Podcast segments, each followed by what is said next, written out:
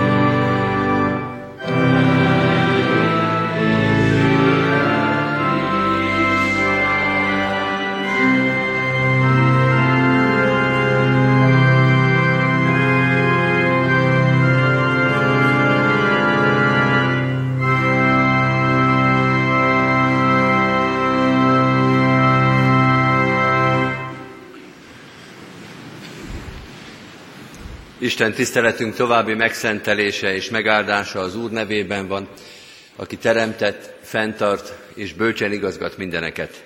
Amen. Kedves testvérek, Hallgassuk meg Isten igéjét, ahogy szól hozzánk Máté evangéliuma 24. részének 45-54. verséig tartó igazakaszából. Isten igéjét alázató szívvel, figyelemmel hallgassuk. Isten igéje így szól. Ki tehát a hű és okos szolga, akit azért rendelt szolgái fölé az Úr, hogy kiadja nekik az eledelt idejében. Boldog az a szolga, aki itt ilyen munkában talál ura, amikor megjön. Bizony mondom néktek, hogy egész a fölé rendeli őt. Ha pedig a gonosz szolga így szólna szívében, késik az én uram, és szolgatásait verni kezdeni, és együtt tenne is innen a részegekkel. Megint annak a szolgának ura azon a napon, amelyen nem várja, és abban az órában, amelyben nem is gondolja. Akkor ketté vágatja, és a képmutatók sorsára juttatja. Ott lesz majd sírás és fogcsikorgatás. Ámen. Isten szent lelke tegye áldását szívünkben az igét, és adja, hogy annak ne csak hallgatói, hanem befogadói és megtadói is lehessünk. Hajtsuk meg a fejünket és imádkozzunk.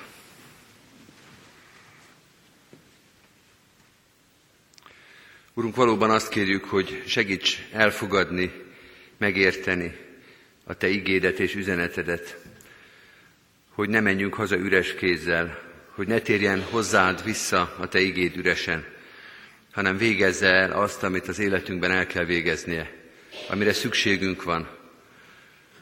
Arra a szükségre gondolunk, amit mi is tudunk és átérzünk, és a hiánya fáj, de azokra is, amit talán még nem is látunk, aminek nem vagyunk a tudatába, de Te már látod, és Te tudod pontosan, hogy mit kell az életünkön igazítani, hová kell ezt eljuttatni, honnan kell minket felemelni, mi az, amiben erőtlenné, gyengévé, gyarlóvá lettünk, vagy mindig is azok voltunk. Urunk, Te ismered az életünket jobban, mint mi magunk. Jöjj el gyógyító, vigasztaló, erőt adó igéddel. Gyógyíts, vigasztalj és adj erőt. Tisztítsd meg az életünket. Megvalljuk előtted, hogy bizony tisztátalan az az élet, amit ma is elét hoztunk, hogy tisztátalan az a szív, a gondolat, a cselekedet, ami minket jellemez, hogy az életünkben sok minden van, ami méltatlan hozzád. Bocsáss meg, hogy csak így tudunk megállni előtted, és lásd meg a hitünket és a reménységünket, hogy így is megállunk előtted, hogy így is eljöttünk, hogy így is tudjuk, hogy csak nálad van megoldás az életünkre, hogy neked van válaszod a kérdésünkre, hogy az igazi kérdéseket te teszed fel, hogy te mutatsz rá, és te vezetsz el minket. Segíts nekünk, hogy ezt megértsük, hogy ezt meglássuk, hogy legyen bennünk bizalom a válaszaiddal szemben. Így kérünk, nyisd meg a szívünket, csendesíts el most bennünk mindent, és hadd, hogy rá tudjunk figyelni, meghalljuk a kérdésedet, de még inkább a válaszaidat. Amen. Az a szentírásbeli rész, melynek alapján Isten szent lelkének segítségül hívásával üzenetét hirdetni kívánom közöttetek, írva található a már felolvasott bibliai részben, Máté evangéliumának a 24. részében, a 46. versben a következőképpen. Boldog az a szolga, akit ebben a munkában talál ura, amikor megjön. Eddig Istennek írott igéje.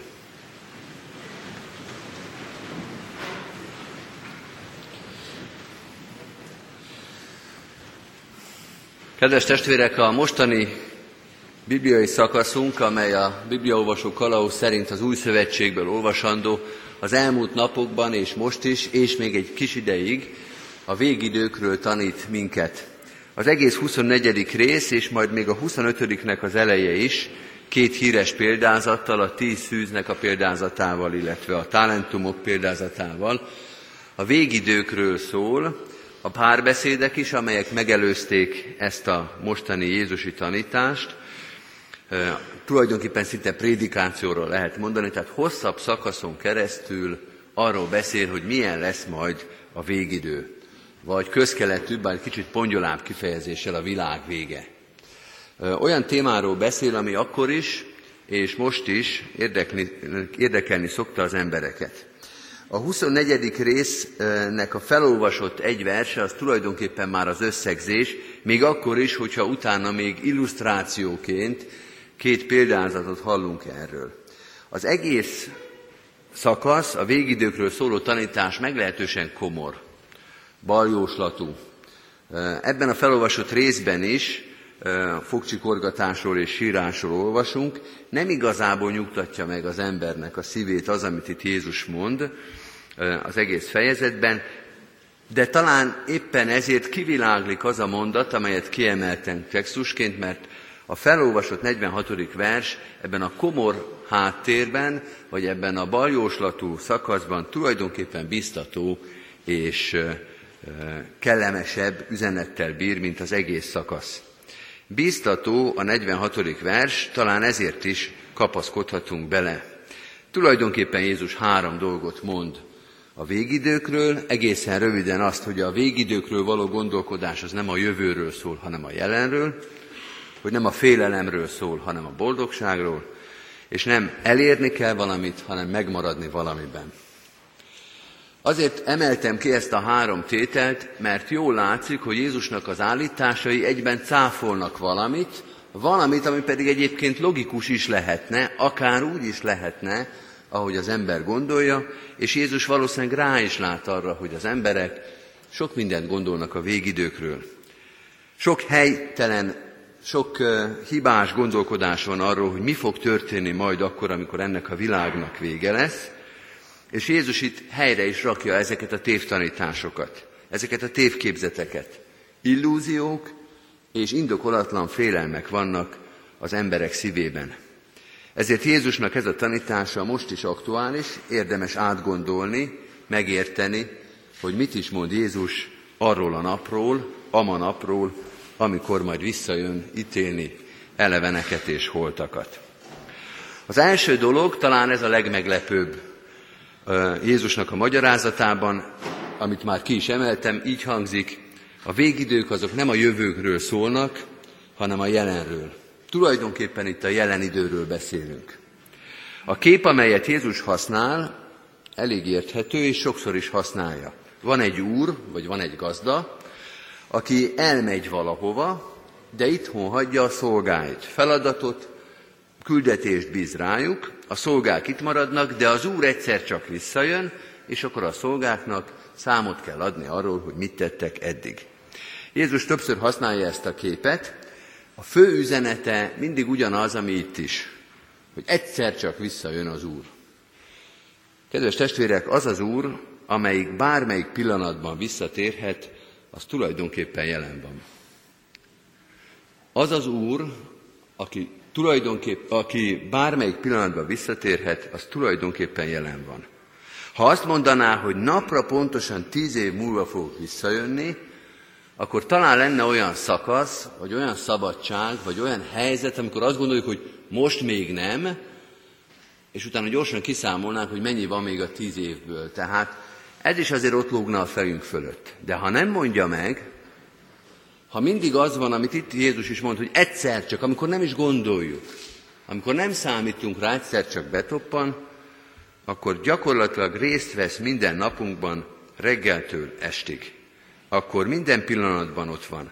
Akkor minden pillanatban késznek kell lenni arra, hogy számot adjunk a szolgálatainkról. Jézusnak a példázatai tulajdonképpen erről szólnak, legerősebben a tíz szűznek a példázata, amelyik azt mondja, hogy amikor megjön a vőlegény, akkor felkészültnek, felszereltnek kell lenni, tartalékokkal kell rendelkeznie, hogy a megérkezés pillanatában az ember készen legyen.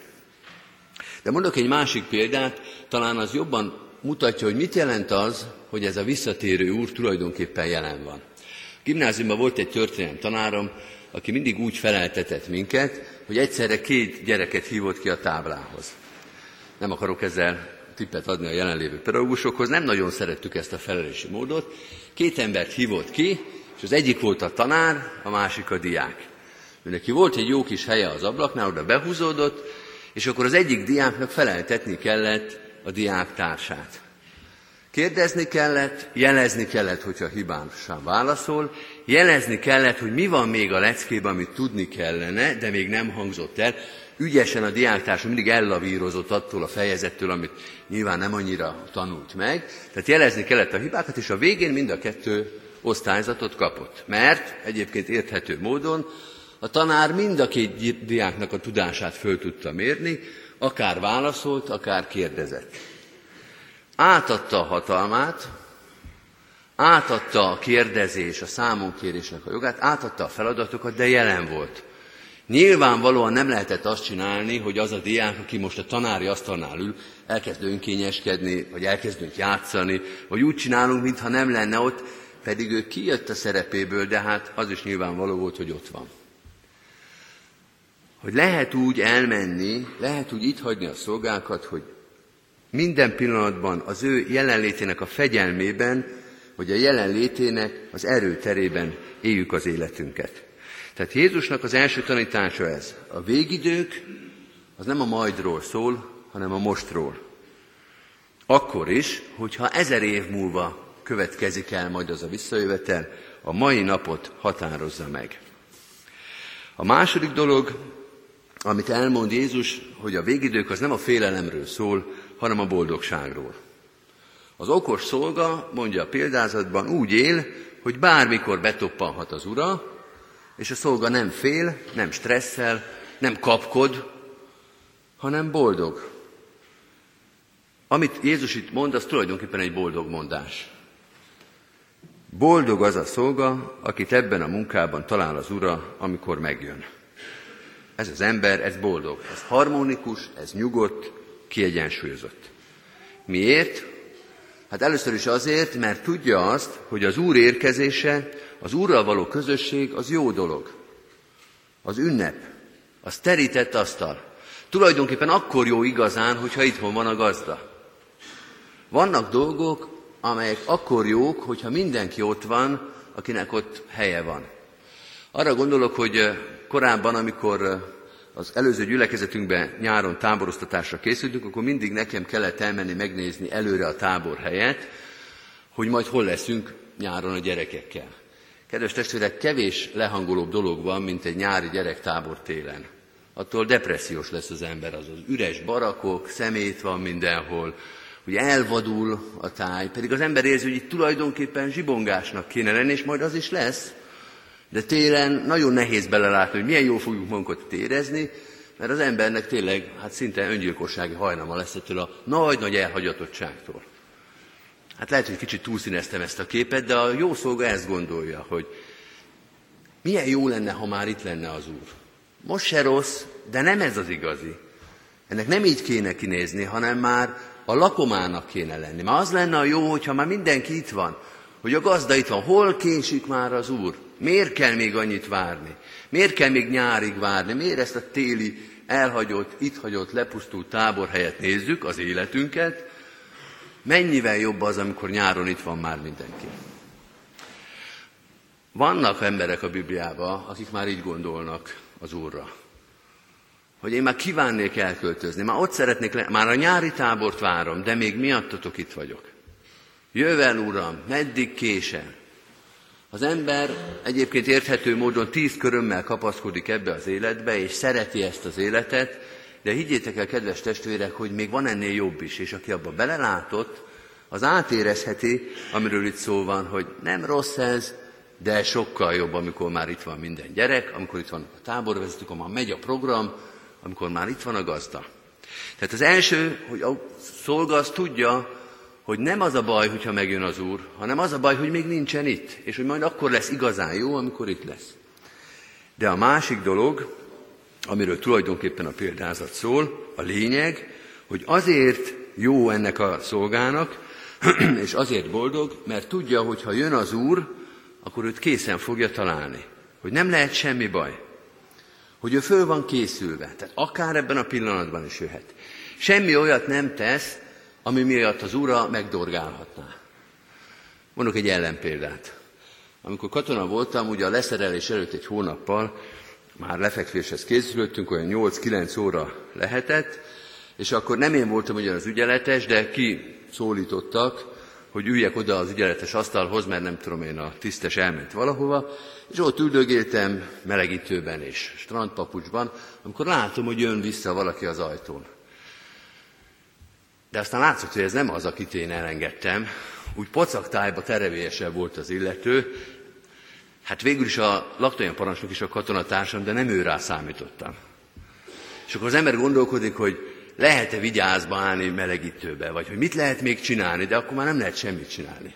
akkor már lebukott az ember. Hogy az ügyeletes, melegítőben, meg papucsba ül az ügyeletes asztalnál, miközben bejön a laktanya parancsnok, Hát a továbbit nem mondom el, hogy mi történt, de nagyon kellemetlen. Amikor az ember azt érzi, hogy baj van, de már nem lehet változtatni. Ez nem boldogság. Amiről itt Jézus beszél, az az, hogy lehet úgy ott ülni az ügyeletes asztalnál, jöhet ide a laktanya parancsok, jöhet a honvédelmi miniszter is, bárki, mert úgy ülött az ember, úgy van fölöltözve, úgy van fölkészülve, hogy nem lehet őt zavarba hozni. Egyébként nem egy olyan nagy művészet ügyeletesnek lenni, tehát nem kell olyan túl sokat képzelni, meg lehet azt csinálni. A konkrét példa nem erről szólt, de volt olyan idő, amikor én is nyugodtan vártam volna bárkit. Ez a szolga is azt mondja, hogy nem olyan nagy dolog, amit az Úristen vár tőlünk, azt én meg tudom csinálni. Oda tudok úgy ülni, hogyha visszajön, nem rettenek meg, nem jár át a jeges félelem, hogy Úristen, ez a laktanya parancsnok, hanem azt mondom, hogy hát nem erre számítottam, de hát akkor most ez van. Most akkor itt van. Akkor most számot adunk arról, amit ránk bizott. Ha minden rendben van, ha föl vagyunk készülve, akkor akár jöhet is. Akkor kezdődhet az ünnep. Megint egy példát mondok, ez egy filmpélda, van egy francia film, az a címe, hogy Vatel, egy rendezvény szervezőről szól a 17. században, a francia udvarban, amikor a napkirály meglátogatja az egyik vidéki uh, urat, és hát mindennek tökéletesnek kell lenni, és mindenki ideges, és mindenki stresszel, és mindenki uh, szaladgál, és a király az késik a, az ebédről. És amikor megszólalnak a fanfárok, akkor még idegesebb lesz mindenki, még inkább rohangálnak, még inkább stresszelnek az emberek. Egyedül ez az ember áll föl, és odaint a zenészeknek, hogy akkor most kezdődik a muzsika. Mert már csak ennyi van, az étel természetesen készen van, az asztal természetesen meg van terítve, Mindenki természetesen a helyén van. Egyetlen dolog van, hogy az oboások elkezdjék a zenét. Mindent megcsináltunk, miért kellene megijedni? Miért kellene pánikolni? A végidők az arról szól, hogy minden kész, és az ünnep kezdődik, a lakoma kezdődik, a találkozás az Úrral, ez kezdődik. És akkor van még egy dolog, amit Jézus itt helyre tesz, és amire figyelmeztet minket, ez is fontos, nagyon komoly újszövetségi tanítás van benne, azt mondja, hogy a végidők, az nem azt jelenti, hogy valamit el kell érni, valamiben meg kell majd felelni, valamit el kell majd készíteni, hanem azt, hogy meg kell maradni abban, ami a feladatunk volt. Az emberek úgy szoktak gondolni a végidőkre, mintha felvételiznék kének egy külföldi egyetemen.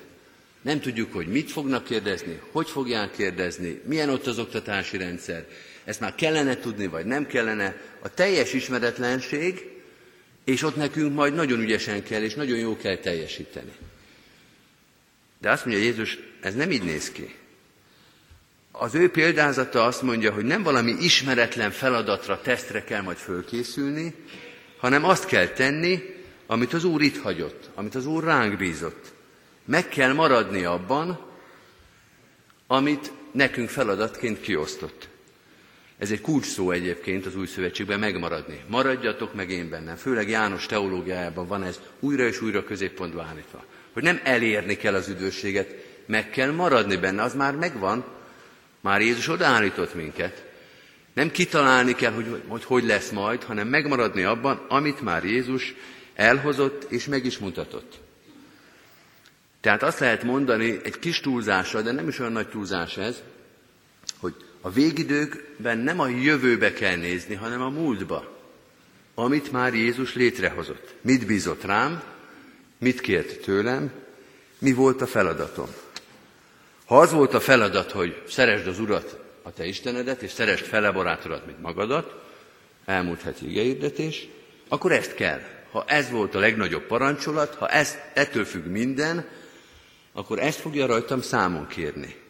Nem történhet meg az, hogy kiderül, hogy jó, hát azóta már mást is meg kellett volna tanulni. Már volt valami más lecke is, csak mi még nem voltunk ott, vagy azt máshol mondta el. Tehát nem lesz ez a hátba támadás, ez a, az árulás, ez a kellemetlen helyzet, hogy mi megtanultuk mindent, és kiderül, hogy a feladatlapon nem is ez lesz, hanem valami már új. Nincs új, régi van. Amit már Krisztus elhozott, megbizonyított, és nekünk jól el is magyarázott. Jézus kiveszi a bizonytalanságot és a homályt a jövőből. A, a, azt, amitől leginkább félni lehet, hogy jaj, mi lesz? Hát mi lenne? Az lesz, ami volt. Szeresd az urat, és szeresd fel a barátodat. Nincs új, nincs valami meglepő, hanem az eddig megtanultat kell érvényesíteni. Vagyis, és ez is egy érdekes megközelítés ennek a dolognak, Jézus a végidőben nem valamilyen teljesítményt, valami újdonságot vár, hanem a hűséget. A hűséget és az engedelmességet. A második példázat, ami majd jön a felolvasott textus után, az a talentumok példázata. És az is erről szól. A szolgáknak ahhoz a feladathoz kell hűnek lenni, amire Jézus ott hagyta őket. És amikor ezt megteszik, és akik megteszik, azok nem azt hallják a gazdától, hogy jól van, jó és eredményes szolgám, vagy jól van, jó és nyereséges szolgám, hanem azt mondja, hogy jól van, jó és hű szolgám. Eredmény is van, elvégzett feladat is van, de az a hűségből következik. És hogyha az az utolsó, emlékszünk a példázatra, aki egy talentumot kapott, de nem adott vissza semmit, pontosabban azt az egyet adta csak vissza, ha megpróbálta volna, és nem sikerül, és nem lett volna haszon, de hűséges lett volna, biztos vagyok benne, hogy ő is dicséretet kapott volna.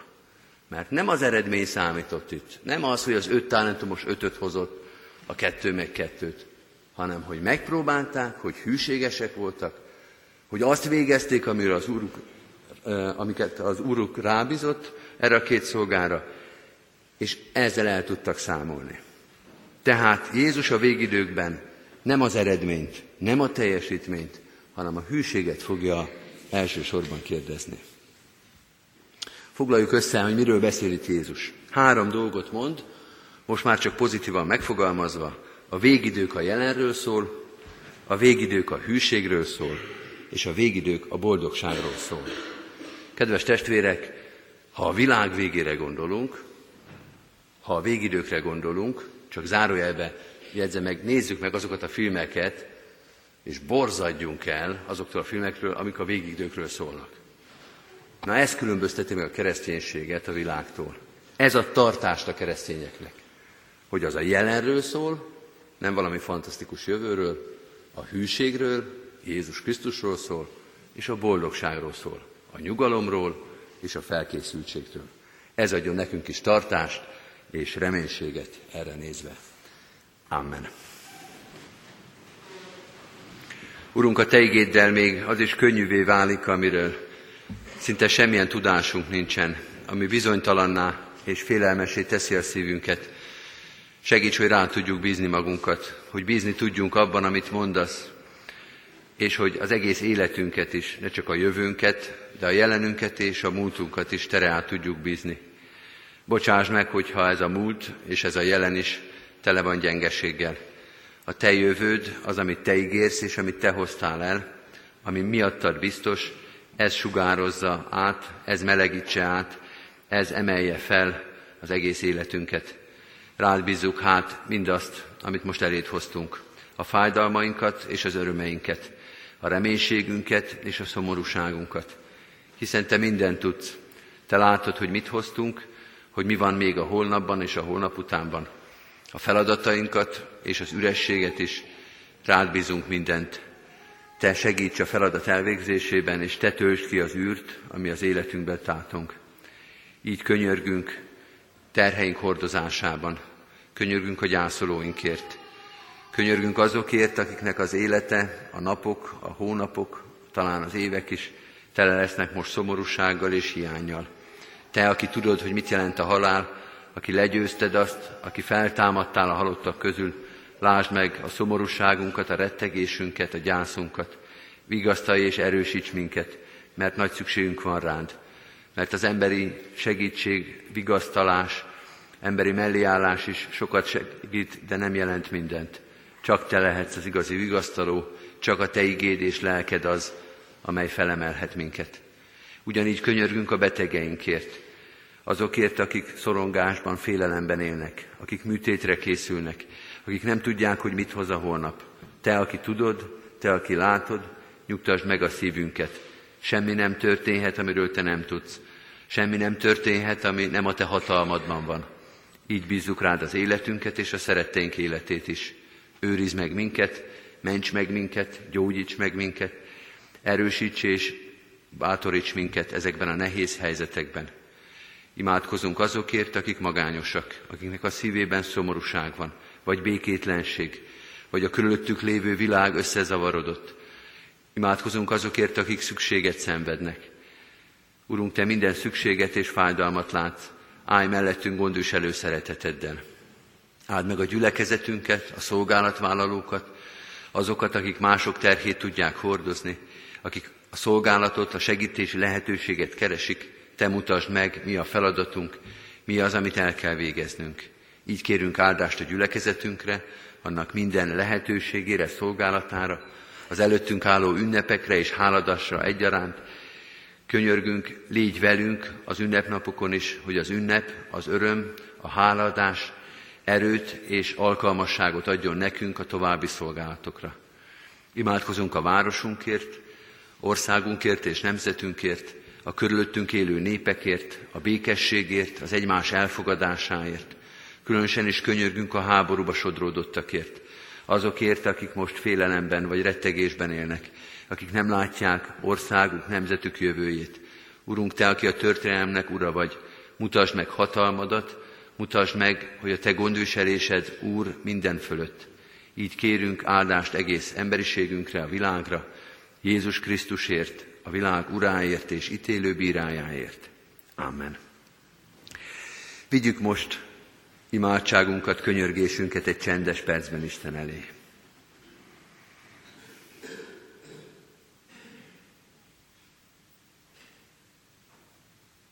Amen. Fennállva és együtt mondjuk el az Úrtól tanult imádságot. Mi atyánk, aki a mennyekben vagy, szenteltessék meg a te neved. Jöjjön el a te országod, legyen meg a te akaratod, amint a mennyben, úgy a földön is. Minden napi kenyerünket add meg nékünk ma, és bocsáss meg védkeinket, miképpen mi is megbocsátunk az ellenünk védkezőknek.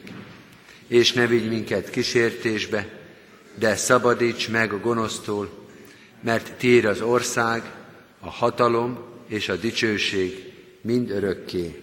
Amen. Hirdetem a gyülekezetnek a hálaáldozat lehetőségét, hálával áldozatok az Úrnak, és teljesítsétek a felségesnek tett fogadásitokat. Mindezek után az Istennek békessége, mely minden értelmet felülhalad, őrizze meg szíveteket és gondolataitokat a Krisztus Jézusban. Amen. Most pedig, kedves testvérek, a záró énekünket énekeljük, a 235. dicséretet, annak mind az öt verszakát, 235. dicséretünk így kezdődik, hallgass meg minket, nagy Úristen, e mostani nagy szükségünkben.